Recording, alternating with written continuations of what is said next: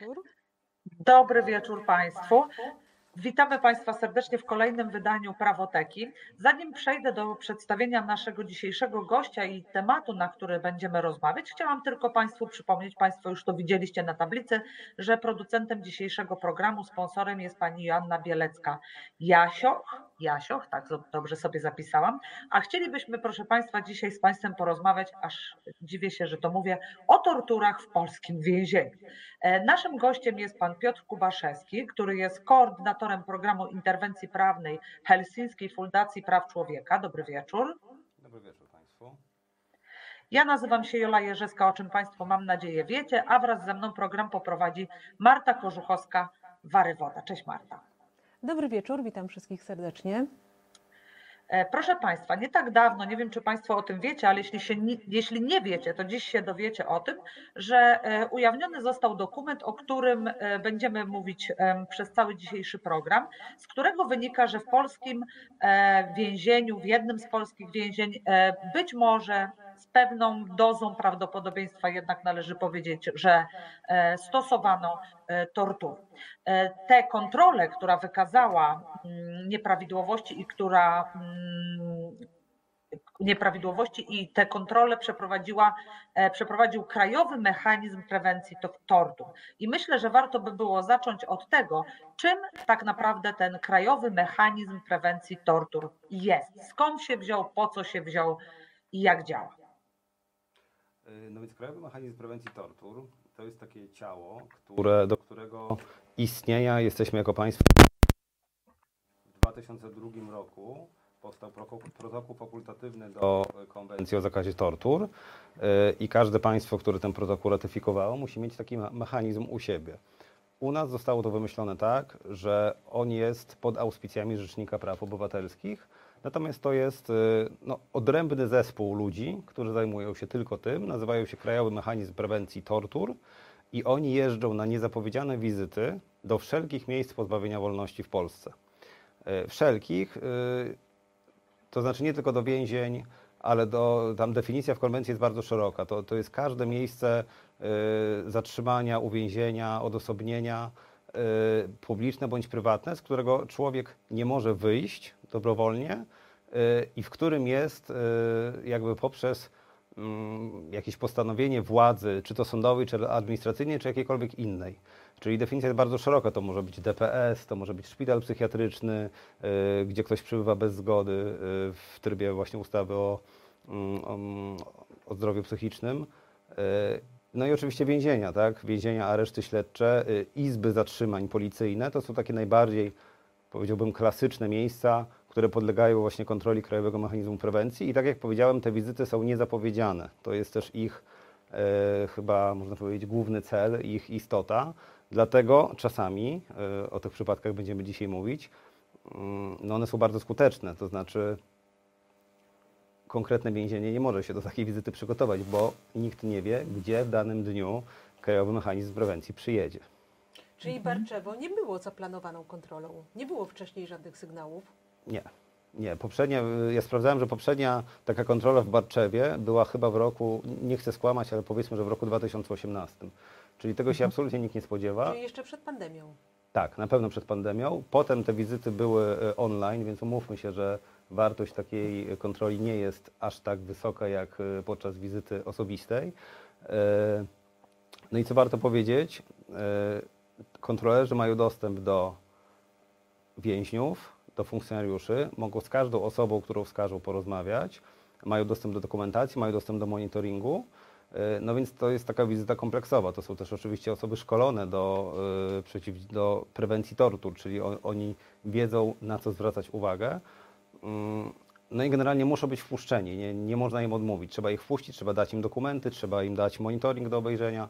E, no więc dzięki temu można powiedzieć, że wnioski, które taki raport zawiera, są no, bardzo prawdopodobne. Mhm. No i taka kontrola, jak już powiedzieliśmy, odbyła się w ubiegłym roku w Barczewie. No i wyniki są e, zatrważające, tak bym e, powiedziała, po zapoznaniu się e, z przynajmniej częścią tego raportu, tą dotyczącą głównie tortur, ale nie tylko. Czy możemy powiedzieć, nawet nie w skrócie, co kontrolerzy ustalili? No więc raport wskazywał po pierwsze na konkretne przypadki stosowania tortur. Warto też powiedzieć, że takim głównym celem Krajowego Mechanizmu Prewencji Tortur jest, można powiedzieć, przede wszystkim przeciwdziałanie, czyli oni zwracają uwagę na pewne mechanizmy, na pewne e, no, regulacje w konkretnych jednostkach właśnie pozbawienia wolności i wskazują, co może powodować to naruszenie zakazu tortur.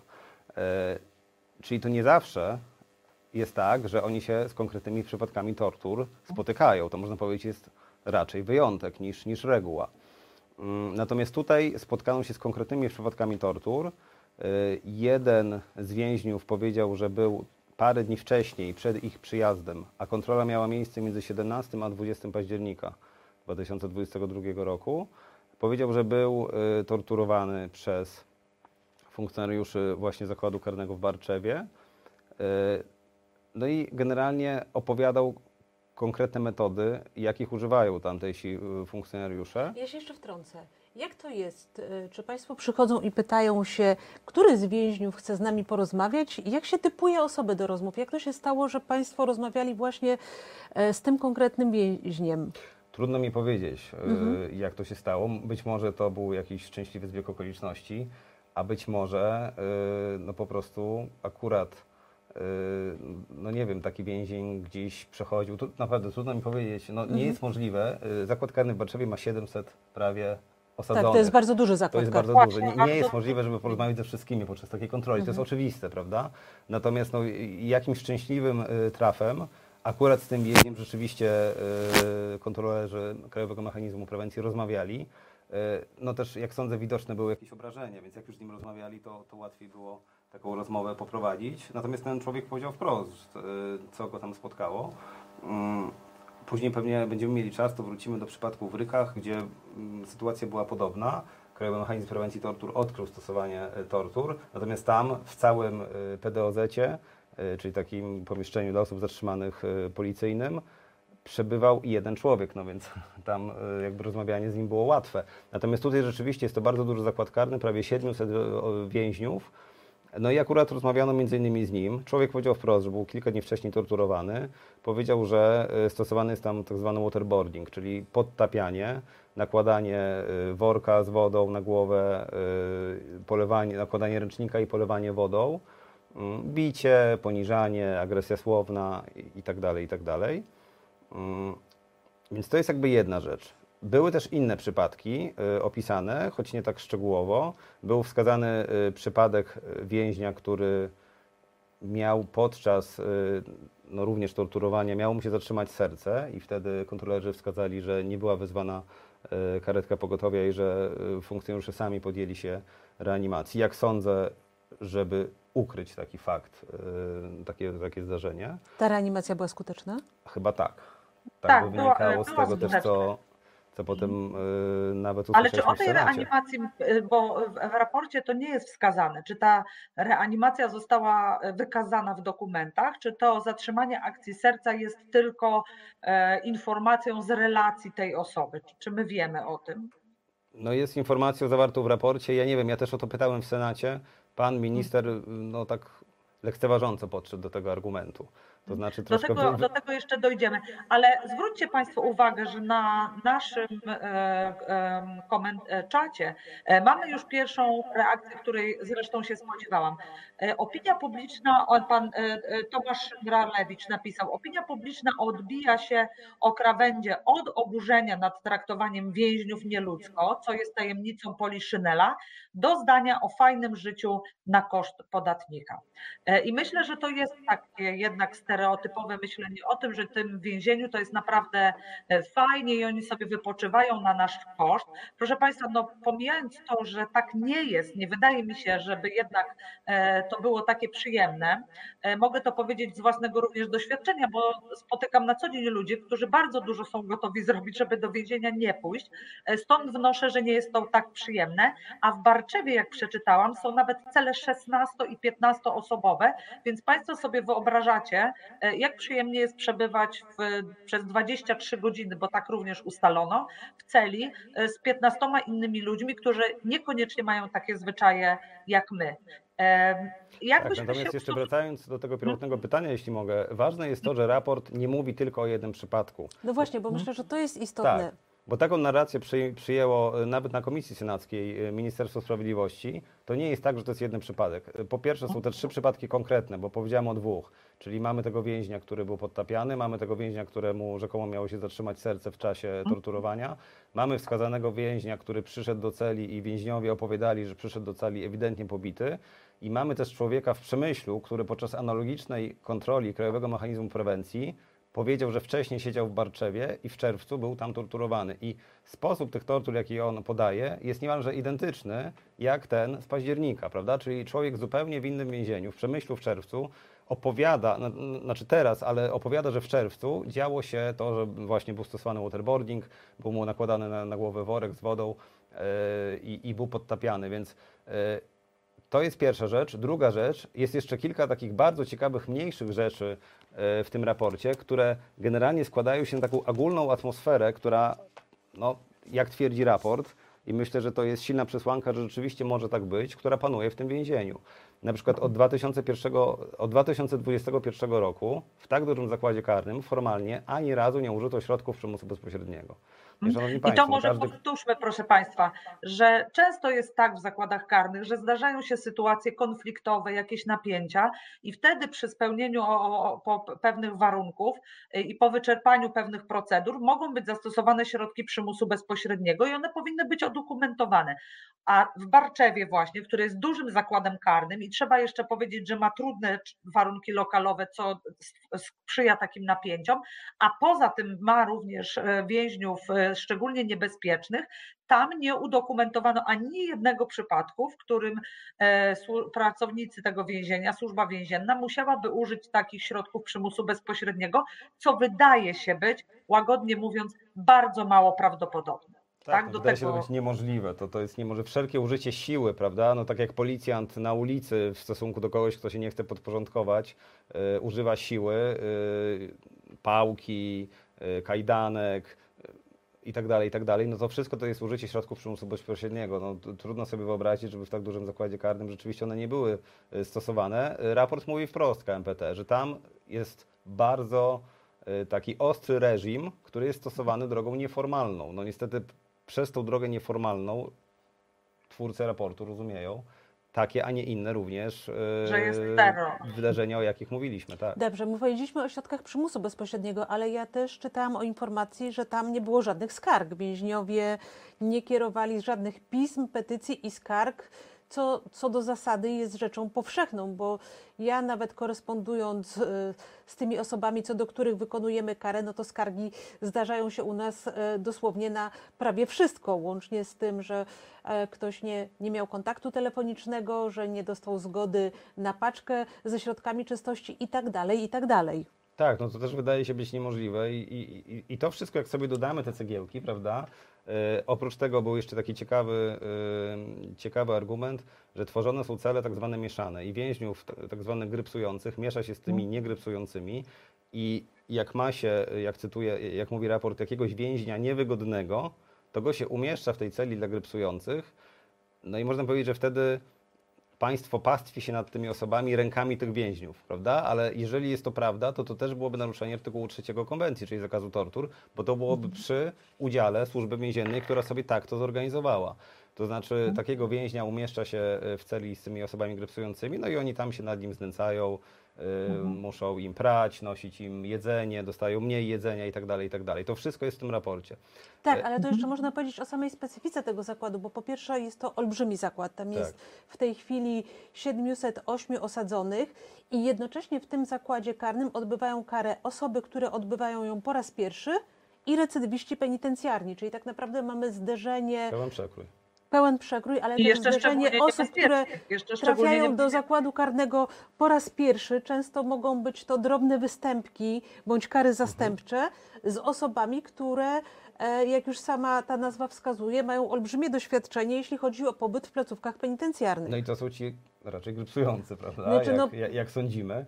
E, Pewnie znaczna grupa wśród tak. tych recydywistów penitencjarnych to są właśnie osoby, które, jak to mówi się ładnie e, u nas w sądzie, deklarują przynależność do, subkultury więziennej. Tak Dokładnie, jest. No i- może, to, może to wyjaśnijmy, że te osoby, nie wiem czy to wymaga wyjaśnienia, ale tak mi się wydaje, że to osoby grypsujące to są te, które należą do tego takiego podziemia więziennego, no i niestety często bywa tak, że to są po pierwsze osoby, które e, nie pierwszy raz w więzieniu się znajdują i to środowisko jest im dobrze znane, no i one tworzą właśnie taką przemocową często e, sieć, w sposób oczywisty zagrażającą e, innym więziom, którzy do takiej subkultury należeć nie chcą e, lub takim, jak tutaj mówiliśmy, którzy są z jakichś powodów e, niewygodni i mogli być podsuwani po prostu po to, żeby mogli się nad nimi e, ci grypsujący znęcać. Chociaż oczywiście no nie możemy generalizować, że wszyscy grypsujący się znęcają, no ale na pewno jest to taka subkultura, która, która każe nam ostrożnie na tych ludzi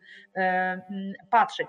Ale mnie I się kończąc- wydaje, że Kończąc, przepraszam, jeśli mogę, Tak. jednym zdaniem, kończąc taką ogólną opowieść, jaka wyłania się z tego raportu, y, no to jest zabieranie więźniów pod różnym pretekstem, najczęściej pretekstem wyjścia do ambulatorium, czy- czyli na powiedzmy badanie lekarskie, tak? Y, Pod pretekstem wyjścia do tego ambulatorium mm, zaprowadza się ich do celi niemonitorowanej i tam w takiej celi właśnie się ich tak traktuje. Y, No i niestety wygląda, że to nie jest pojedynczy przypadek, tylko że to jest po prostu system takiego, a nie innego traktowania więźniów w tym konkretnym zakładzie. Tylko wyjaśnijmy jeszcze, że co do zasady wszystkie pomieszczenia, czy większość jest monitorowana, ale to pomieszczenie, które jest przeznaczone do zabiegów medycznych, właśnie jest tutaj ze względów humanitarnych nie jest monitorowane, żeby nie naruszać Ale to godności. było jakieś pomieszczenie ochrony, Marta. Oni nie byli w ambulatorium. Oni byli rzekomo wyprowadzani do ambulatorium, a faktycznie to było jakieś pomieszczenie e, ochronne. I, e, Ale też na pewno bez udziału kamer. Tam rzeczywiście padają dwa Dokładnie. te pomieszczenia. Mhm. Y, Natomiast y, no, ważne jest to, że raport sugeruje, że tam jest, że to, co się tam dzieje, jest na porządku dziennym, prawda? To, co jest w tym raporcie, jest na porządku dziennym, no i na, na to tak należy patrzeć. Należy na to patrzeć systemowo, a nie przez pryzmat jakiegoś tam jednego, y, jednego Dokładnie. pojedynczego zdarzenia. Y, Jeżeli mówimy o tym pomieszczeniu niemonitorowanym, no to przypomina mi się sprawa, którą się zajmowaliśmy, y, śmierci Igora Stachowiaka, no tam też generalnie Igor Stachowiak został zabrany do pomieszczenia, które miało być niemonitorowane, bo do toalety, prawda? I tam to się wszystko działo. Pech dla policjantów polegał na tym, że w paralizatorze była ukryta kamera. Mm, Znaczy, no nie tyle ukryta, po prostu ten paralizator miał kamerę i to się wszystko nagrało. Natomiast, no, jak sądzę, intencja y, była taka, żeby po prostu go zabrać do pomieszczenia niemonitorowanego. Ale jeszcze odnosząc się do tego, co y, jeden pan powiedział, y, tutaj przeczytała pani sędzia komentarz. Ja myślę, że niestety społeczeństwo, no trudno do społeczeństwa z takim tematem wyjść. Y, Zajmowanie się y, więźniami jest jakimś tam ułamkiem mojej działalności w fundacji, natomiast każde ogłoszenie jakiejś sprawy związanej chociażby z nieleczeniem bardzo ciężko chorego więźnia, no powoduje naprawdę, no nie chcę powiedzieć hejt, ale bardzo nieprzyjemne komentarze pod kątem więźniów jako takich i tego konkretnego więźnia, któremu pomagamy.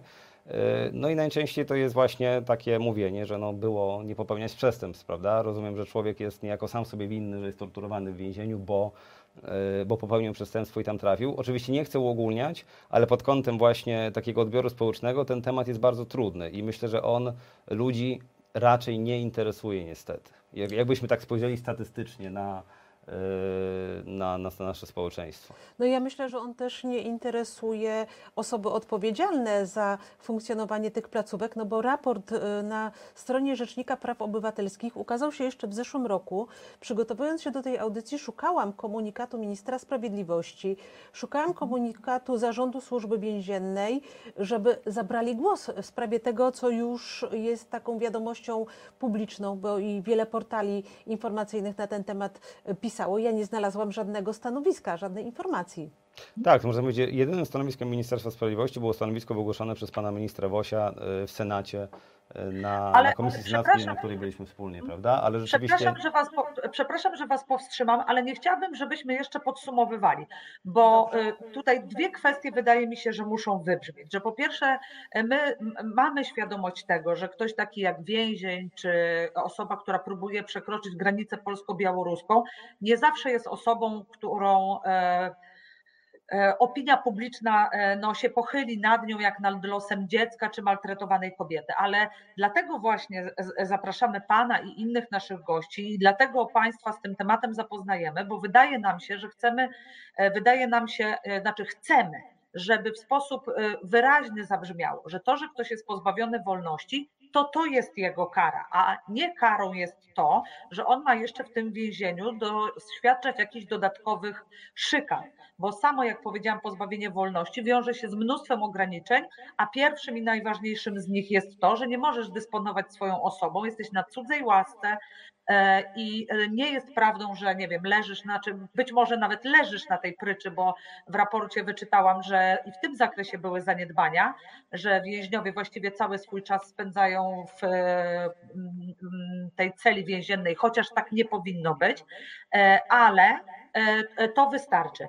Chciałam e, też powiedzieć, żeby, mm, bo na pewno dojdziemy do tego, bo wiemy już, że ministerstwo tak zareagowało, że zaczęło dezawuować tych więźniów, ale ja przeczytałam w raporcie, że e, e, pa- Państwo, którzy uczestniczyli w tej kontroli, sprawdzali to, co więźniowie mówią i odnotowano w raporcie, że jedna z osób, która deklarowała, powiedziała, że miała być poddawana podtapianiu, wyraźnie zostało nagrane, że po powrocie do celi ona zdejmuje mokrą odzież i że to widać, co w sposób no, bardzo mocny moim zdaniem e, uprawdopodobnia to, że e, ta osoba mówi prawdę.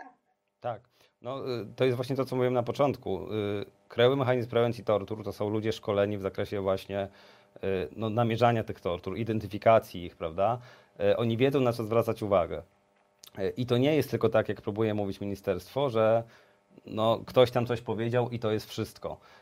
Y, Rzeczywiście y, Krajowy Mechanizm Prewencji Tortur ma szeroki dostęp do więzienia, tak jak mówiliśmy, ma dostęp do dokumentacji, ma dostęp do kamer i to zostało sprawdzone. W tym konkretnym przypadku, tak jak, y, tak jak tutaj zostało powiedziane przed chwilą, sprawdzano, że człowiek, który powiedział, że tego i tego konkretnego dnia był podtapiany, na nagraniu jak wraca z tego, nazwijmy to przesłuchania, tak, ma mokrą koszulkę.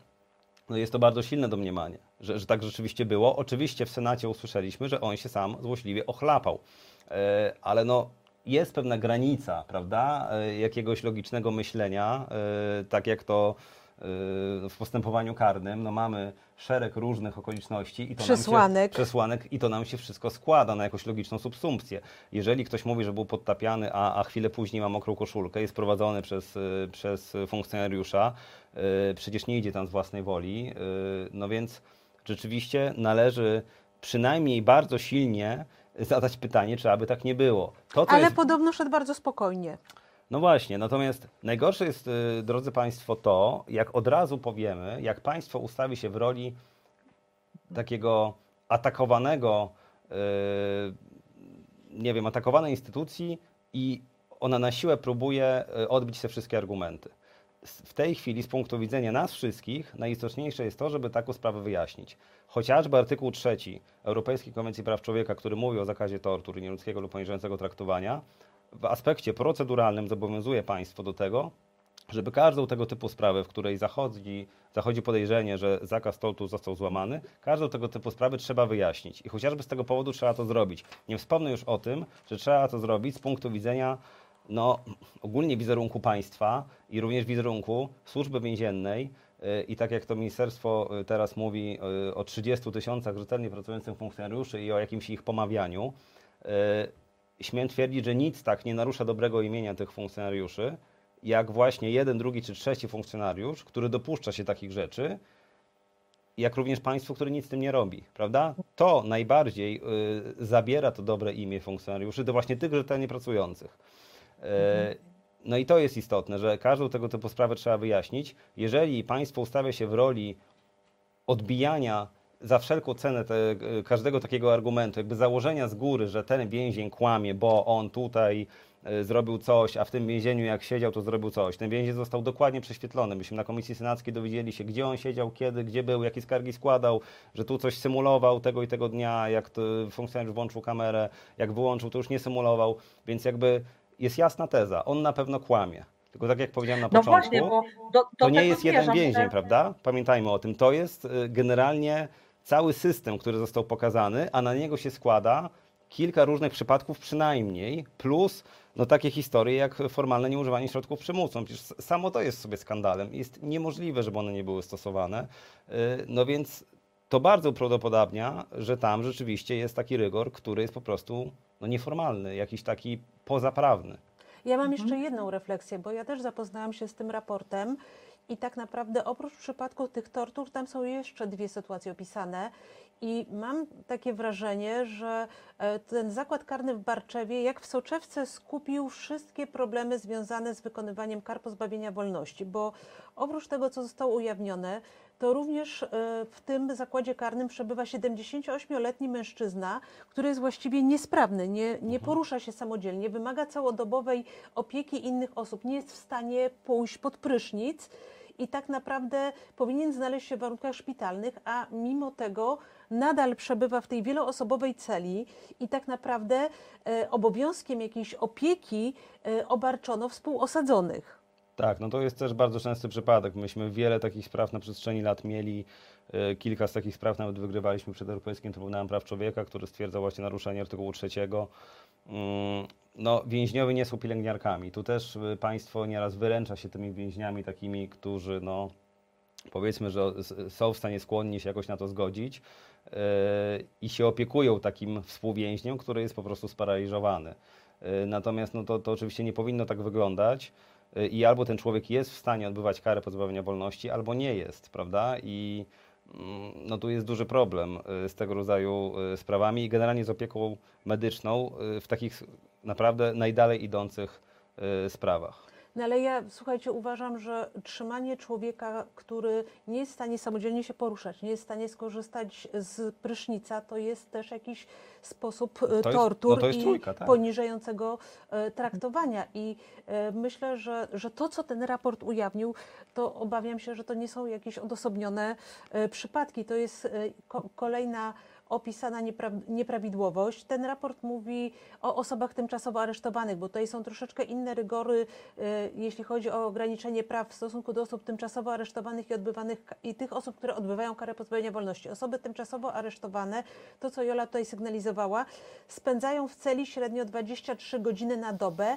Jedną godzinę na dobę mogą korzystać ze spaceru lub ze świetlicy, kiedy zalecenia to jest 8 godzin poza celą. Także jeśli jeszcze weźmiemy pod uwagę, że cele są wieloosobowe. Jeszcze telefon teraz jest ograniczony, oni mają jeszcze bardziej ograniczone y, nawet możliwość zadzwonienia. A to już jest w ogóle sytuacja e, na skraju parodii, ponieważ ja przeczytałam, że wprowadzono program Nowoczesne Więziennictwo i w ramach programu Nowoczesne Więziennictwo zamiast codziennych rozmów, do których osadzeni mieli prawo przez kilka minut, wprowadzono jedną rozmowę, która może trwać 15 minut. Jedną Tak. rozmowę w ciągu tygodnia. Tak, i to jest również zarówno dla osób, y, no generalnie tymcza- tymczasowo aresztowani często w ogóle nie mogą zadzwonić, bo nie mają zgody organu, czyli prokuratora, prawda? I to Albo sądu. albo sądu. I to też się potrafi ciągnąć bardzo długo. Mamy ostatnio kilka przynajmniej spraw, w których y, pisaliśmy opinię yy, w sprawie, gdzie ktoś na przykład od dwóch lat nie może zadzwonić do nikogo, oprócz do, poza swoim obrońcą. Do swojej córki, do swojego syna, do swojej żony, y, bo cały czas przez dwa lata prokurator twierdzi, że to mogą być potencjalni świadkowie w sprawie. Nawet y, małe dzieci, y, co do małych dzieci widziałem takie uzasadnienia przez prokuratorów, że to mogą być potencjalni świadkowie w sprawie, co, jest, co było absurdem. Natomiast rzeczywiście y, no to jest ważne. Ostatnia nowelizacja, która ewidentnie narusza też standardy praw człowieka, standardy chociażby prawa do obrony, ponieważ wprowadzony jest, przepis mówi o co najmniej jednym telefonie. Y, Natomiast y, praktyka widać, że od razu wykształciła się w kierunku jednego telefonu, nie co najmniej jednego, no bo co najmniej jeden to może być przecież jeden, dwa, trzy lub cztery lub pięć, prawda? Natomiast y, zakłady karne natychmiast się do tego przystosowały w taki sposób, że jest to jeden telefon w tygodniu, w konkretne dni nawet, na przykład dostęp do telefonu w konkretnym zakładzie jest w poniedziałek między tam godziną którąś a którąś, czyli jak ktoś ma sprawę karną w toku i jemu się urodzi jakiś problem w środę czy we wtorek, no to musi tak w sumie to czekać do następnego poniedziałku. Przepisy mówią teoretycznie, że nie musi, że w wyjątkowych sytuacjach może dostać taki telefon, ale znowu praktyka idzie w kierunku, że nie dostanie tego telefonu, więc choćby z punktu widzenia prawa do obrony jest to skandal. Y, No jeżeli ktoś ma na przykład trzech obrońców, no to w sumie może zadzwonić do jednego, prawda? A jeśli ma kilka spraw w toku? No to tym bardziej. To już jest y, niepojęte. Natomiast to są też bardzo ciekawe sprawy i bardzo trudne pod kątem y, właśnie poszanowania życia prywatnego i rodzinnego. I, I mam kilka takich listów od więźniów. Jak mam wytłumaczyć swoim dzieciom, że dzwoniłem na chociażby 4 czy 5 minut codziennie, a teraz będę dzwonić raz w tygodniu? I to jest bardzo dobre pytanie, bo niestety w tym momencie te dzieci cierpią najbardziej. A mam wrażenie, że w tej nowelizacji nie chodzi o nic innego, jak o wygodę funkcjonariuszy. Po prostu, tak? Jest dzień telefonu, wtedy się prowadzi tych więźniów do telefonu i potem mamy tydzień spokoju, aż do następnego, powiedzmy, poniedziałku czy, czy wtorku. Pani Katarzyna Ale- Zaręba-Niedźwiecka napisała dokładnie, odmawianie kontaktu z rodziną e, to też tortura, prawda? Mhm. Tak, no Ale to jest, zobaczcie, to jest, tak jak mówię, no to, to są y, takie konsekwencje wykonywania kary, które no, nie powinny mieć miejsca, ale Mhm. niestety mają miejsce. Mhm. Bo słusznie Marta powiedziałaś, że z tego raportu wynika, tak mi się przynajmniej wydaje, że Barczewo jest taką e, soczewką, w której wszystkie problemy nam się zbiegły. No bo ten 78-latek, to umówmy się, to nie jest wina e, władz tego zakładu, no bo po prostu on czeka na jakieś miejsce, które gdzieś tam po kilkunastu miesiącach się zwolni. Dodatkowo ten zakład karny ma, jak zrozumiałam, olbrzymie problemy lokalowe, bo wprawdzie jest tam część już odremontowana, nie, nawet chyba nowa albo odremontowana, która spełnia wszystkie wymagania, ale na ten moment e, przynajmniej kontroli była jeszcze nie zamieszkana, ale jest też część budynku, gdzie nie można było nawet doprowadzić wody, bo tam są drewniane stropy i były zarobaczone materace, zacieki, e, brak światła w miejscu, e, w miejscu mycia. Więc y, rzeczywiście pokazuje się tutaj wiele e, tych problemów, nawet zwykłych bytowych, z którymi no bez pomocy z zewnątrz, bez wsparcia, bez finansów, e, dyrektorzy zakładów karnych sobie nie są w stanie sami poradzić, prawda? Dokładnie, ale tak. powiedzmy jeszcze o jednym przypadku, mówiąc o tym, że skupia jak w soczewce te problemy. E, W Barczewie odbywa też karę transpłciowa kobieta, która tak naprawdę proces transgresji rozpoczęła w trakcie pobytu w tym zakładzie Tak. karnym. E, I w związku z tym, że nie ma procedur, e, jak traktować takie osoby, ta osoba odbywa karę osobno w warunkach takich jak więźniowie szczególnie niebezpieczni. Tak, to jest w ogóle nasza sprawa. Myśmy y, pisali opinię przyjaciele sądu do Europejskiego Trybunału Praw Człowieka, bo jest skarga WW przeciwko Polsce, to jest właśnie ta więźniarka WW przeciwko Polsce. No i sprawa jest trudna, bo tak jak mówisz, Polska nie ma systemowych rozwiązań w tym zakresie i tak naprawdę służba więzienna nie wie co robić. Ona y, od lat już, y, chyba od No właśnie, bo 2018 to trzeba roku. powiedzieć, że to jest osoba, która odbywa karę od 2000, zdaje się, 13 roku. 13, a, Tak. a tak, a proces zmiany płci rozpoczął się chyba w 18 i ona y, ma już wyraźne zmiany fizyczne, jest w trakcie terapii hormonalnej i ona jest traktowana, jakby odbywa karę w reżimie więźnia niebezpiecznego, nie dlatego, że sama jest niebezpieczna, tylko dlatego, żeby inni więźniowie nie zrobili jej krzywdy, po prostu. Mhm. E, no bo ona przebywa w zakładzie karnym męskim, wygląda już jak bardziej jak Kobieta. kobieta, i po prostu... Ale dokument tożsamości Ale dokument jest jest, jeszcze tak. wystawiony na dane mężczyzny. Tak, no i, i to jest dla y, więzienia najważniejsze. I to też usłyszeliśmy na komisji, że ma w, do, w dowodzie ma mężczyzna, więc jest mężczyzną. Y, I tak jak mówimy o różnych reżimach wykonywania kary, no to ta cela dla więźniów niebezpiecznych to jest, to jest już reżim reżimów, prawda? To jest jakby przeszukanie przy każdym wejściu, wyjściu, ona jest cały czas ta cela pod pełnym monitoringiem. mm, Jakby ograniczenie w ogóle kontaktu z innymi więźniami, y, ograniczenie kontaktu jakiegoś na, na, na chociażby tym spacerniaku. Ona jest w stanie się widzieć chyba z, tam z kilkoma, z tego to wynika, z- to wynika z raportu, z kilkoma więźniami wybranymi, którzy no... y, Nie, nie, rozumiem- to było w innym zakładzie, że w innym Tak? zakładzie miała szansę wychodzić i wtedy się spotykała z kilkoma wytypowanymi wcześniej więźniami. przebywała w E, Radomiu. Ja, jeszcze jedna rzecz została powiedziana, y, znaczy została w tej, właśnie w tej sprawie y, założona w raporcie.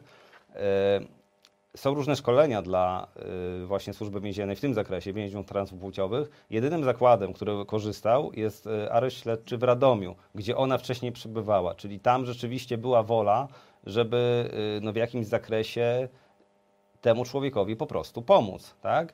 Natomiast Ale- w Barczewie tego nie ma kompletnie. Mhm. Ta osoba Ale jest poza tym w bardzo bo złym stanie mi się psychicznym. wydaje, mi się wydaje, że to musi wybrzmieć, że osoba, która wygląda jak kobieta, ma bieliznę osobistą kobiecą, e, kosmetyki, rozmaite rzeczy, e, jest wśród mężczyzn i jest na przykład e, przeszukiwana, tak jak to przed chwilą mężczyzn. powiedzieliśmy, Tak. również przez strażników mężczyzn, ponieważ jest dokumentarnie mężczyzną. I słusznie tutaj jeden z słuchaczy nas poprawił, to myślę jest przejęzyczenie ze strony Piotra, nie zmiany, czyli korekty płci. Dokładnie mówimy o uzgodnieniu płci, ale Tak. tam były e, w raporcie jeszcze inne wyszczególnienia, już nie dotyczące Barczewa, ale na przykład takie, że była szykanowana przez e, strażników, którzy mówili jej, że, e, że którzy od, odwodzili ją od pomysłu e, ustalenia tej płci i e, przyjmowania terapii hormonalnej. Mówili, że musi przez trzy lata chodzić w sukienkach, żeby w ogóle móc do tej procedury przystąpić. Albo na przykład, albo na przykład jeden z lekarzy wstrzymał jej terapię e, hormonalną, no co wydaje się być nie tylko e, jakąś taką szykaną, ale w ogóle e, no, jest trochę niebezpieczne dla zdrowia, myślę, takie. Ale e, Rzeczywiście, że jest niebezpieczne dla zdrowia i to zarówno zdrowia fizycznego, jak i psychicznego, bo zatrzymanie terapii hormonalnej po prostu też powoduje, że człowiek zaczyna psychicznie bardzo źle funkcjonować. No ta osoba jest w nie najlepszej kondycji psychicznej, co jest zrozumiałe, biorąc pod uwagę te wszelakie okoliczności, jakie wokół niej e, się odbywają. Mm, No to są absurdy. To, to co mówimy, że, że musi chodzić w sukienkach, no to można powiedzieć, to są jakieś absurdy, natomiast po, to też pokazuje, w którym momencie, jakby gdzie my jesteśmy jako państwo y, w traktowaniu takich osób.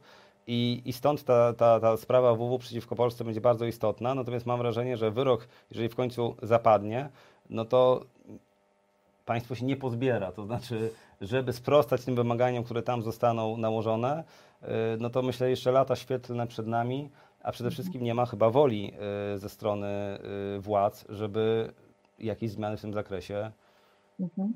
wcielić w życie, prawda?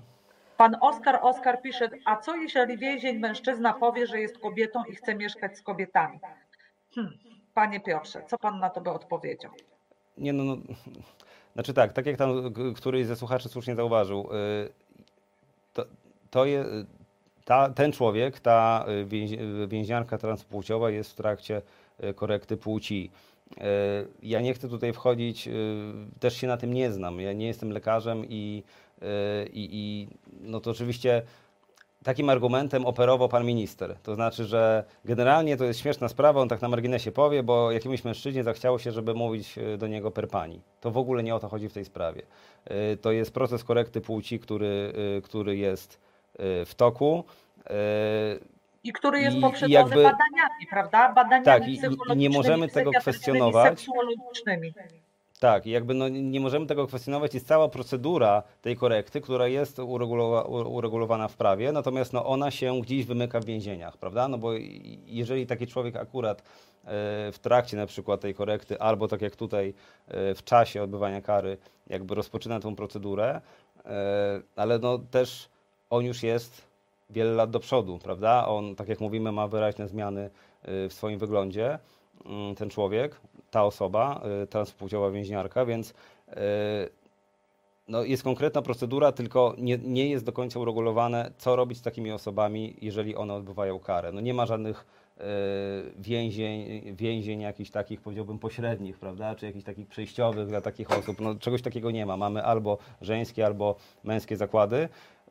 No i choćby z tego punktu widzenia należy na tę sprawę spojrzeć, że ta osoba jest po prostu w niebezpieczeństwie. Bo gdyby ona była pośród tych więźniów mm, tak normalnie jak, y, jak wszyscy inni, no to po prostu stałaby się jej krzywda i to by się skończyło bardzo, bardzo źle dla tej osoby. Jeżeli ktoś by jej nie skrzywdził, to w końcu pewnie ona by niestety sama siebie y, skrzywdziła, no bo to, to są sytuacje absolutnie dramatyczne i tutaj nie ma, nie ma co się z tego śmiać, tak jak robił to pan minister na Komisji Senackiej. Tym bardziej, że no nasze doświadczenie, przynajmniej moje jako sędziego wykonawczego, pokazuje, że sytuacje są przeróżne. Ja pamiętam sprawę, gdzie osoba w trakcie właśnie procesu uzgadniania e, płci została skazana i właśnie do mojego wydziału wpłynął wniosek o odroczenie wykonania kary. Wcześniej ta osoba nie otrzymała dozoru elektronicznego, ale nie dostała go właśnie dlatego, że nie ujawniła tych okoliczności. Dokumenty były wystawione jeszcze, znaczy dokumenty miała jeszcze swojej poprzedniej osobowości i tak naprawdę dopiero drugi wniosek o dozór elektroniczny z pełnym wyjaśnieniem sytuacji e, poskutkował tym, że ten dozór elektroniczny w tym konkretnym przypadku został e, udzielony. Oczywiście tutaj były dodatkowe przesłanki, bo to była osoba bez przeszłości penitencjarnej, czyli osoba, która by pierwszy raz była osadzona w zakładzie karnym i wymiar kary też był taki, że można tą karę było odbyć w systemie dozoru elektronicznego. Także tutaj myślę, że warto zwrócić uwagę, że te sytuacje takie życiowe mogą być różne. Może to być ktoś, kto zaczął ten proces w zakładzie karnym, może to być taka sytuacja, że ktoś w trakcie tego procesu popełni przestępstwo i będzie musiał odbyć karę pozbawienia wolności krótką bądź długoterminową. Dobrze, ja myślę, że to jest chyba Ale dobry poczekaj moment. Marta, bo jeszcze mamy, jeszcze mamy jeden komentarz. e, Pan Oskar, Oskar nie odpuszcza, a mianowicie pisze teraz, jeżeli gwałciciel zdecyduje, że czuje się być kobietą, co wtedy? To ja e, panu odpowiem. Po pierwsze, gwałciciel odbywa karę i to jest jego represja, ta, która ma go spotkać. To, czym on się, kim on się czuje, e, tak jak już powiedziałam i wyjaśnię to mimo tych późniejszych komentarzy od państwa, jest sprawdzane w toku procesu medycznego, badają taką osobę seksuolog, psycholog, psychiatra e, i jeśli gwałciciel e, czuje się kobietą i jest kobietą i będzie to jego e, płeć psychiczna, to ma wszystkie takie prawa jak obywatel, mimo tego, że jest obywatelem odbywającą karę. A jeżeli chciałby Pan jeszcze na ten temat posłuchać, to odsyłam Pana do naszych wcześniejszych programów. Tam kilkukrotnie rozmawialiśmy na temat transpłciowości oraz wszelkich problemów związanych z osobami e, ze społeczności LGBT, i myślę, że to e, powinno Panu rozjaśnić. E, Przejdźmy teraz może do tego właśnie, o czym już tutaj zaczęliśmy mówić, a mianowicie o reakcji państwa na to, co zostało ujawnione. Bo i tu jeszcze tylko tytułem dla wyjaśnienia dla słuchaczy, zostały złożone zawiadomienia o przestępstwie, prawda? No właśnie, bo prokuratury zanim, zanim przejdziemy do reakcji państwa, to chyba musimy opowiedzieć o pewnym incydencie, który wydarzył się w zakładzie Aha, karnym. no Przynajmniej e, minister używa takiego słowa, że To był też to jest incydent. reakcja państwa. Nie wiem, czy chcemy o tym mówić, y, tak? No to, to jest rzeczywiście... to Znaczy, jest- myślę, że możemy powiedzieć o tym, że doszło do czasowego pozbawienia wolności kontrolera, który prowadził te badania. No- Sytuacja wyglądała w ten sposób, że kontro... to może oddam głos, bo pan pewnie zna tą sytuację Znaczy, bardziej. no, ja, ją, ja ją znam z, tak naprawdę z oświadczenia, y, które, y, które Rzecznik Praw Obywatelskich ym, zamieścił na swojej stronie. No generalnie y, Ministerstwo Sprawiedliwości kontestuje ten raport, mówiąc, że on jest nierzetelny, gdyż jeden z kontrolerów wszedł w poważny konflikt ze służbą więzienną. Wszedł w poważny konflikt, ponieważ y, nie został wy, wypuszczony przez kilkanaście minut, y, odkąd pierwszy raz nacisnął taki przycisk, którym się przywołuje y, funkcjonariusza służby więziennej, machał do kamery, która go y, no, która monitoruje je, to pomieszczenie, w którym, w którym przybywał z więźniem. To był akurat ten więzień, który właśnie tam dzień czy dwa dni wcześniej powiedział, że był torturowany. To był ten y, od tego najmocniejszego przypadku. Y, No i ten kontroler potrzebował po prostu skorzystać z toalety, ale nie został w, na czas wypuszczony i był zmuszony do oddania moczu w tym pomieszczeniu. Tak? Sytuacja jest y, ogólnie dramatyczna y, i dla mnie, znaczy ja bym w ogóle tego nie łączył z, z tym wypadkiem tortur, y, bo tak do, do końca nie wiem, co to ma do rzeczy. To znaczy, jeżeli no albo tortury To jest były, reakcja państwa. Albo to jest nie reakcja było. państwa. Dezawuowanie osoby, która Tak. prowadziła kontrolę. to jest w tym Dokładnie. zakresie, tak, oczywiście, I to jest racja. skupienie uwagi publicznej, no bo e, o tym zdarzeniu już napisało kilka portali, e, skupienie uwagi opinii publicznej na incydencie, a nie na tym, co ujawnia Tak. raport. I mówimy o, przepraszam za dosłowność, sikaniu kontrolera, a nie o torturach.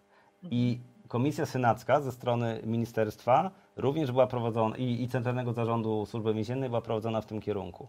I rzeczywiście to jest tak, jak mówicie, no to jest odwracanie pewnego kota ogonem jakby odwracanie uwagi y, z, y, opinii publicznej na coś zupełnie innego, żeby gdzieś tam nie mówić o tym, o czym w ogóle powinniśmy mówić. O tym, co Ale idźmy dalej. Dyrektor zakładu karnego w uwagi. Warczewie złożył zawiadomienie o popełnieniu przestępstwa zniszczenia mienia w Tak. związku z tym incydentem. Prokurator odmówił wszczęcia tego e, postępowania przygotowawczego, wskazując, że jednak nie ma znamion popełnienia czynu zabronionego, a dyrektor zakładu karnego złożył zażalenie na tą Tak. decyzję. E, Profesor Wyżykowski na komisji senackiej zadał pytanie, czy w tym zakładzie karnym ściany były z cukru i się rozpuściły. Tak, a wiemy, No że właśnie, raczej... Ma, Marta drwi oczywiście, ale słuchajcie, bo my musimy powiedzieć Ja też to, co cytuję. jest ważne, że mi- ministerstwo w taki sposób się broni, ale niech co innego wybrzmi z tego e, sikania. No bo nie ulega wątpliwości, że zanim nacisnął przycisk, ten kontrolujący przez 100 minut, czyli ponad półtorej godziny, przebywał w celi z więźniem, który ma status więźnia szczególnie niebezpiecznego. I to oznacza, że pozostawiono go tam w ogóle się nie interesując. On przez kilkanaście minut próbował się wydostać z celi. A co by było, gdyby ten człowiek mu zagrażał? No, ministerstwo mówi oczywiście, że to oni ustalili przez kamerę, że to nie była taka sytuacja. Natomiast, no mówiąc o tym razem, y, o tych torturach razem z tym incydentem, moim zdaniem to jest też, można, jeżeli mamy to łączyć, y, no to to jest kolejne z tych okoliczności, które pokazuje, co tam się dzieje w tym więzieniu. No bo jeżeli y, kontroler Krajowego Mechanizmu Prewencji Tortur może sobie machać, machać i machać i naciskać guzik i nic to nie daje, no to ja mogę sobie wyobrazić, y, że to, co zostało tam zaobserwowane, jest prawdą. A czy przypomnijmy, że nasz gość- Na tej kamerze i uznali, że on nie jest w niebezpieczeństwie, tylko ma inne powody, dla których się wyd- chce wydostać, więc zdecydowano, że go nie wypuszczą? No bo to taki Nie, no to, by mnie tam musiało było być. całe tłumaczenie, że to oczywiście, y, które sprowadza się do tego, że to musiało potrwać, prawda? Że Doku- ktoś tam do kogoś zadzwonił, a był obiad, a coś tam, Przerwa. pani psycholog, tak, ma najbliżej, to ona do kogoś tam zadzwoniła i ten ktoś dopiero przyszedł, no i to wszystko musiało trwać tam powiedzmy z 15 minut. Ale, Ja chciałam- gdyby, ale gdyby oczywiście było trzeba, to oni by dobiegli szybciej. No, takie, jest, takie jest tłumaczenie. Ja chciałam tylko Ale przypomnieć, że w zeszłym tygodniu pani doktor Machińska, która była naszym gościem, opowiadała o bardzo analogicznej sytuacji, że to spotkało ją podczas jednej z kontroli. Również nie została wypuszczona e, z pomieszczenia. Ona chyba akurat e, rozmawiała e, z W osobą. strzeżonym ośrodku chyba, nie? Tak, w strzeżonym ośrodku z imigrantem i też korzystała z tego przycisku, y, który powinien przywołać y, pracownika służby więziennej, ale później mówiła, że waliła po prostu pięścią w drzwi i widziała plecy funkcjonariusza, który nie reagował. I była zastępcą Rzecznika Praw, Praw obywatelskich w obywatelskich. tym momencie, prawda? No I więc jakby- powiedziano, i, po, I powiedziano również, o ile dobrze pamiętam, e, e, pa- e, pani doktor Machińska tłumaczyła, że potem jej powiedziano, że to była pora obiadu, a zatem funkcjonariusze byli zajęci no i nie mogli e, po prostu zareagować. Co, no to, to naprawdę wydaje się być kuriozalne. Ale wiecie co, bo jeszcze jedna rzecz mi się przypomniała z raportu w kontekście e, tego de- dezawuowania e, i tych e, zachowań, że z tymi osobami, z którymi osoby kontrolujące rozmawiały, okazało się, że one pod pretekstem prowadzenia do ambulatorium były prowadzone po raz e, kolejny do tego niemonitorowanego pomieszczenia i tam wypytywane szczegółowo o to, o co je pytano i Tak. co mówiły. Prawda? Tak, to Była jest- też taka, były To takie jest też si- sytuacje. silna okoliczność, która wskazuje na to, co się dzieje w tym więzieniu, e, bo wprost b- właśnie protokół fakultatywny do konwencji mówi, że nikt nie może ponieść jakichkolwiek konsekwencji za swoją rozmowę z krajowym mechanizmem, e, choćby i podawał informacje, które są nieprawdziwe. Natomiast tutaj e, to było robione do tego stopnia, można powiedzieć, bezczelnie, że kontrolerzy, będąc tam na miejscu, ustalili, że tak jest, y, bo byli tam przecież przez trzy dni, prawda, między 17 a 20, y, a 20 października i ustalili, że ci więźniowie właśnie od razu są zabierani, tak jak, tak jak mówisz, pod pretekstem pójścia do ambulatorium, są zabierani y, gdzie indziej i wypytywani o to, co powiedzieli i, i, i, i o co sami byli pytani. No więc no to generalnie pokazuje, tak jak mówię, tą, tą całą atmosferę, która tam panuje. Tą atmosferę takiego, y, no jak to raport używa, ostrego y, reżimu, Nieformalnego reżimu. nieformalnego reżimu, można wręcz powiedzieć terroru, który, który tam po prostu jest. Pan, pan. Natomiast ja chcę powiedzieć jeszcze jedną bardzo ważną rzecz. Do Fundacji Helsińskiej w tej chwili również wpływają sprawy y, dotyczące Barczewa. I tak też często jest, że ludzie pod wpływem różnych okoliczności odważają się mówić, prawda? Tak samo było, mam wrażenie, y, w pewnym momencie właśnie po sprawie Stachowiaka, że tych różnych skarg na policję było więcej. y, I tak samo teraz obserwujemy, y, dostajemy konkretne listy z konkretnymi opisami, również przynajmniej jeden w zeszły, w zeszły piątek mm, taki list czytałem, dotyczył właśnie Barczewa i tego, co się tam działo na przestrzeni no, jakichś tam ostatnich, y, ostatnich powiedzmy tygodni i, i miesięcy. Dobrze, ja mam takie pytanie. B- No bo Pan jako osoba, która zajmuje się e, tą interwencją prawną, czy, e, czy taka sytuacja, która teraz dzieje się z Barczewem, e, podobna sytuacja w Rykach, czy to jest coś, co działo się zawsze, tylko było mniej nagłaśniane, czy jednak jest pewna tendencja do tego, że tych sygnałów o niepokojących, niepokojących tych sygnałów o torturach e, mamy w ostatnim czasie więcej? Znaczy takiego przypadku, takich tortur systemowych nie pamiętam. Ja pracuję w fundacji 15 lat, takiego przypadku nie pamiętam. Incydentalne przypadki są zawsze i one zawsze będą, prawda? Natomiast można powiedzieć, że system jest tyle warty, jak bardzo walczy z takimi, z takimi przypadkami. Mm, No i dlatego niebezpieczna jest taka narracja, że to na pewno nieprawda. No bo jeżeli z góry założymy, że to jest na pewno nieprawda, no to nie pójdziemy dalej. Jakby nie, nie wyjaśnimy tego, nie, nie wyciągniemy konsekwencji, a co więcej, dajemy przyzwolenie, żeby takie, y, takie działania się dalej y, wydarzały. Ja akurat przede wszystkim takie sprawy, y, które mam w fundacji, dotyczą przemocy policji. Y, I co ciekawe, jest w wielu sprawach było tak, że konkretny policjant w jakiejś tam lokalnej społeczności był znany jako osoba, która jest jakoś szczególnie agresywna. Yy, I w pewnym momencie wydarzało się coś bardzo złego, jak na przykład tortury w Lizbarku Warmińskim w 2012 czy 2013 roku w komisariacie, gdzie dwóch zatrzymanych było bitych pałkami w bose stopy, to ustaliła prokuratura, podczas tego jak kręczeli twarzą do, na krześle twarzą do ściany. Yy, I jak pojechałem wtedy y, na posiedzenie do sądu, sąd rozpoznawał zażalenie na umorzenie tej sprawy, bo prokuratura powiedziała, że tak rzeczywiście było, ale nie wiadomo, który to konkretnie policjant z pięciu, którzy tam byli obecni podczas tego przesłuchania, który to Mhm. konkretnie bił. Mm, No to lokalny adwokat powiedział mi wtedy na korytarzu, że zwłaszcza ten jeden jest znany z tego, że, że, że tak się zachowywał, że jest po prostu agresywny. No i, i to jest właśnie ważne, żeby jeżeli takie y, sygnały występują, żeby natychmiast rzeczywiście z nimi walczyć, żeby wyciągnąć konsekwencje, żeby to dalej nie, nie rosło, bo potem będzie jeszcze gorzej, jeszcze gorzej, jeszcze gorzej. A ile wcześniej była kontrola e, w tym komisariacie w Rykach?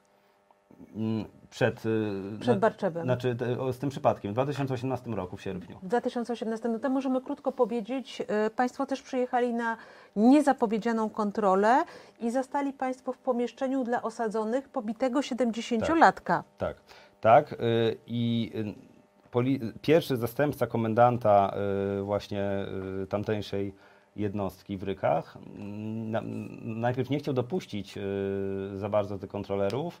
Jak oni się uparli, to powiedział, że okej. Y, Dlaczego nie chciał dopuścić? Bo to w ogóle nie jest człowiek. Tak powiedział pierwszy zastępca komendanta do wizytatorów Krajowego Mechanizmu Prewencji Tortur. To w ogóle nie jest człowiek, bo on tam był pod zarzutem zniszczenia nagrobku jakiegoś byłego policjanta. Więc to w ogóle nie jest człowiek, on nie zasługuje, według tego y, policjanta, w tamtym czasie nie zasługiwał na to, żeby go traktować jak człowiek, no i on był, został rzeczywiście pobity.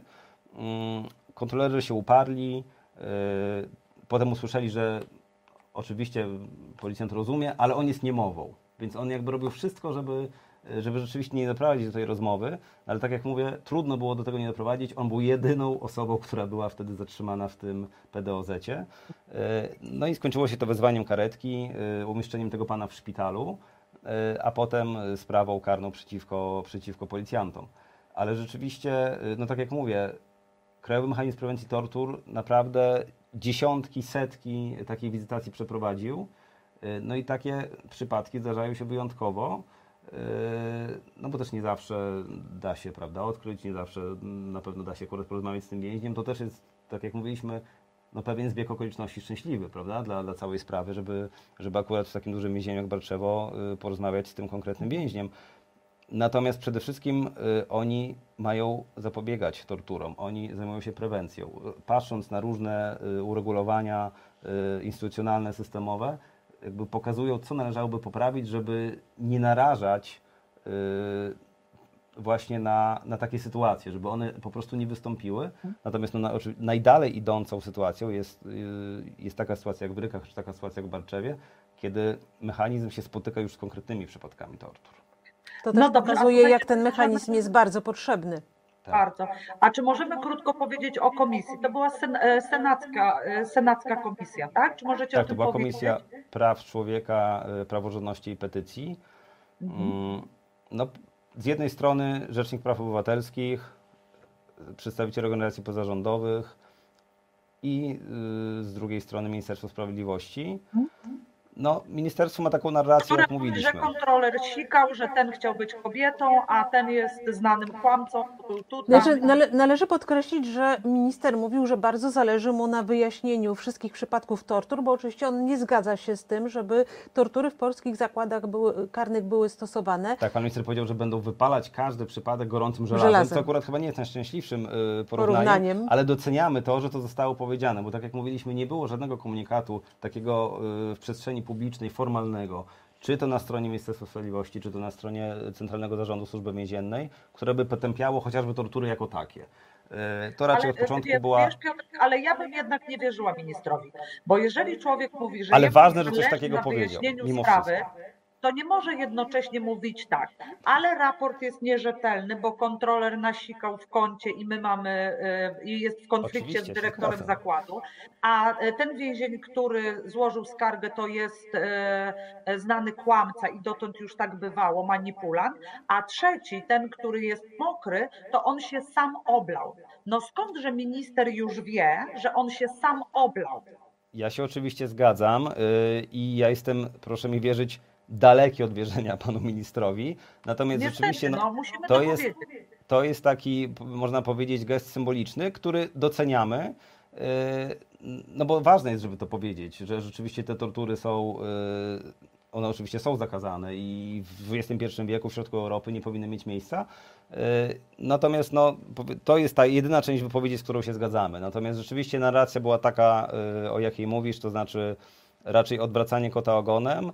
Yy, Widać, że ten więzień został bardzo prześwietlony i, i jego sylwetka został, został niemalże jego portret psychologiczny namalowany. Tym bardziej, y, jak słusznie y, koleżanka Marysia Echardibuła zauważyła, no to właśnie środki przymusu wobec takich więźniów niepokornych przecież powinny być stosowane. One po to są w kodeksie, prawda? One powinny być stosowane zgodnie z prawem. I procedurą. No. Ale nie są, ale, ale nie wygląda, są. że nie są. E, No i to, co moją uwagę szczególnie zwróciło, ja też zadałem pytania, na które nie, nie otrzymałem odpowiedzi. No generalnie to jest ta narracja właśnie sprowadzająca wszystko do tego jednego przypadku, gdzie więzień na pewno kłamał, ale nie mówimy o całym systemie, więc to jest jakby pierwszy problem. Drugi problem, y, te, te mniejsze rzeczy, o których mówimy, ale które składają się na tą taką ogólną atmosferę, jaka, jaka panuje w tym więzieniu, czyli y, to niestosow- jakby formalne niestosowanie tych środków przymusu, mieszanie tych cel grypsujących z niegrypsującymi i, i pastwienie się nad tymi, nad tymi osobami niewygodnymi rękami tych więźniów gry, grypsujących. Chociażby to wypytywanie w czasie komisji, w, w czasie y, trwania tej wizytacji, prawda? Branie tych więźniów y, do, tych, y, do tego pomieszczenia ochrony, wypytywanie ich o to, co oni tam mówili. Przecież dla Centralnego Zarządu Służby Więziennej to wszystko to jest do ustalenia w ciągu no, naprawdę połowy dnia. To, to jest kwestia no, to jest kwestia przejrzenia odpowiedniego, odpowiednich kamer i, i już będzie wiadomo, prawda? Czy tak było, czy tak nie było. Mm, No i też pytałem o, o to konkretnie co chociażby Centralny Zarząd Służby Więziennej na to, że rzeczywiście tam nie są stosowane te środki przymusu. Natomiast no, nie otrzymaliśmy na to żadnej odpowiedzi. A moim zdaniem to są takie rzeczy, które już no, gołym okiem podczas jakiejkolwiek kontroli, nawet bez y, tych przypadków tortur, pokazują, że tam jest po prostu y, coś nie w porządku. Y, I, i, I samo to jest, jest jakby powodem do, do zrobienia tam jakiegoś porządnego badania czy jakiegoś porządnego śledztwa wewnętrznego przez Centralny Zarząd Służby Więziennej. Już nawet bez tych y, daleko idących Dokładnie. opowieści. E, Dlatego właśnie Czas nasz się kończy. Ostrożna. Czas nasz się skończył, to prawda, ale musimy chyba powiedzieć jedną rzecz, że rozmawiamy w naszym programie o tym, że są nadużycia władzy wobec więźniów. Rozmawiamy o tym, że są nadużycia władzy wobec osób, które próbują przekroczyć granicę polsko-białoruską. Wiemy o tym, że były nadużycia władzy wobec osób, które s- protestowały w ramach protestów e, po orzeczeniu na przykład Trybunału Konstytucyjnego. I proszę Państwa, musimy sobie zdawać sprawę, sprawę, że jeżeli nie będziemy tego piętnować, nie będziemy karać tych, którzy są winni po tym, jak ich znajdziemy, to grupa tych osób, wobec których władza będzie miała poczucie bezkarności, będzie rosła. Bo potem okaże się, że ten, kto ukradł w biedronce dwa kartony soku, też jest pod człowiekiem i można go torturować. Dlatego musimy występować nie różnicu, przeciwko temu, nie różnicując w taki sposób ludzi, że jeśli ktoś jest więźniem i został skazany na karę pozbawienia wolności, to znaczy, że być może zasłużył sobie na to, żeby go pobito. Tak po prostu nie jest, prawda? I myślę, że to jest chyba najważniejsze e, to z tego, co chcielibyśmy, żeby się w obywatelskiej pamięci zapisało, prawda? Tak mogę powiedzieć? Tak, oczywiście, w pełni się z tym zgadzamy. Dokładnie, tym Bardzo- bardziej, że sam fakt pozbawienia kogoś wolności nie pozbawia go godności i wszystkich tych praw, które są związane z godnością. Jolu, masz wyłączony mikrofon i nie słyszymy Ciebie. A, dobrze, A chyba chciałaś już pożegnać naszych widzów. Tak jest. Chciałam pożegnać naszych widzów i Państwa. Dziękuję bardzo Piotrze za e, bardzo pouczające spotkanie. Tobie Marta oczywiście też dziękuję. Państwu również. Zapraszam Państwa serdecznie na za tydzień dobranoc. Na dziś to wszystko. Bardzo Do dziękuję. zobaczenia, Do dziękujemy. widzenia.